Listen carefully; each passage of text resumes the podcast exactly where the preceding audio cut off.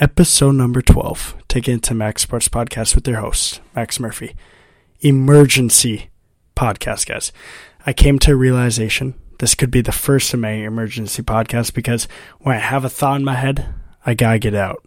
Um, this realization that I came to, this comparison that I just made, came from a 12 and a half, 13 hour car ride that I took down to Clemson this weekend, which is why a podcast episode that I shot last week won't be able to get up because it was just chaotic. Last minute decision, best decision of my life.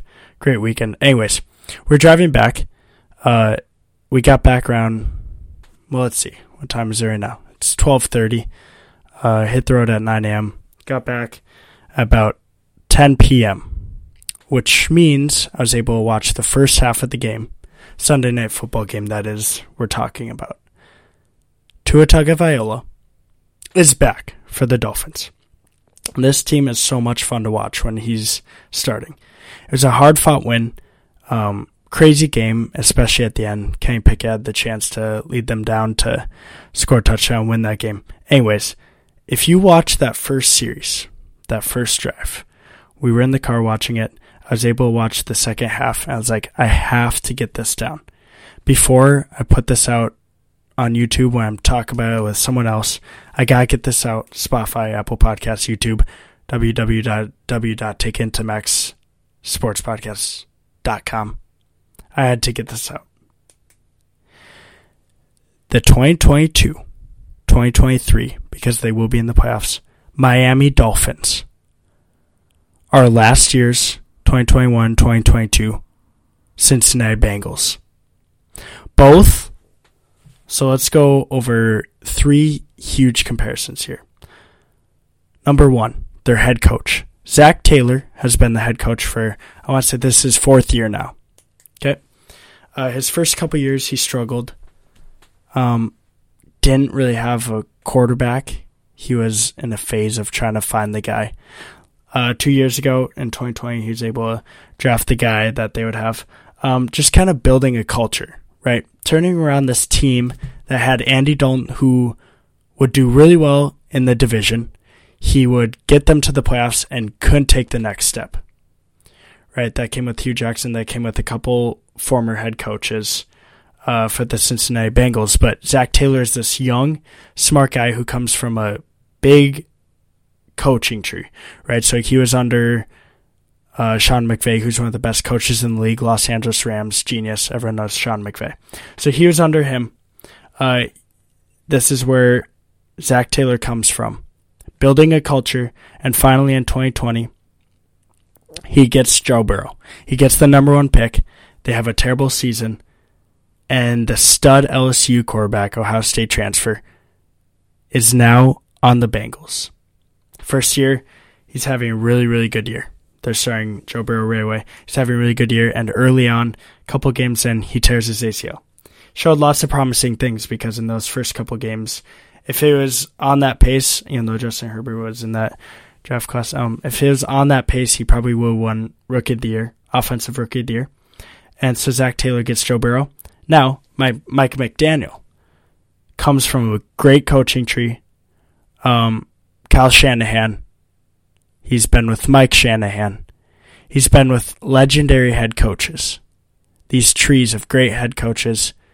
He's a smart, young offensive coordinator for the Rams last year who was able to do crazy things with Jimmy Garoppolo, Deebo Samuel, um, great talent, George Kittle, the offensive line. He's just able to run these types of plays, and you're like, man, only someone really clever, that smart, uh, would be able to do this? So Mike McDaniel and Zac Taylor, great young head coaches. Both are really smart. Kind of, I mean, Zac Taylor's been here for four years now. This is Mike McDaniel's first year. Um, or th- Zac Taylor, Taylor had success last year when it was his third year. Okay, that's number one. Zac Taylor, Mike McDaniel. Number two, Joe Burrow, Tua Tagovailoa.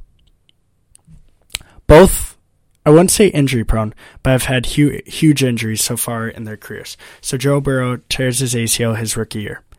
Tua struggles his rookie year. He has an ankle injury, which he also had at Alabama.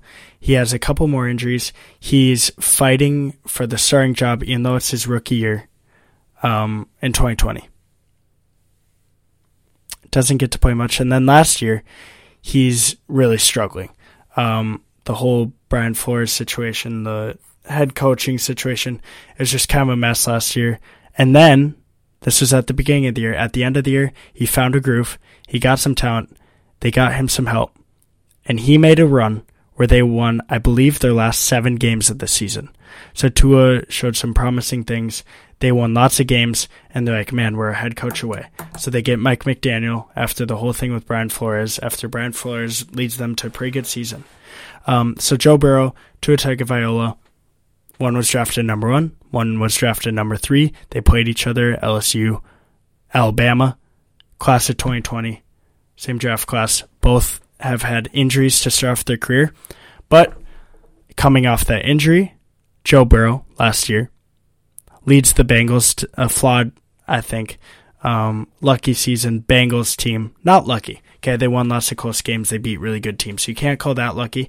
I just thought the team definitely outperformed what their expectations were and how like the limit that that team could go.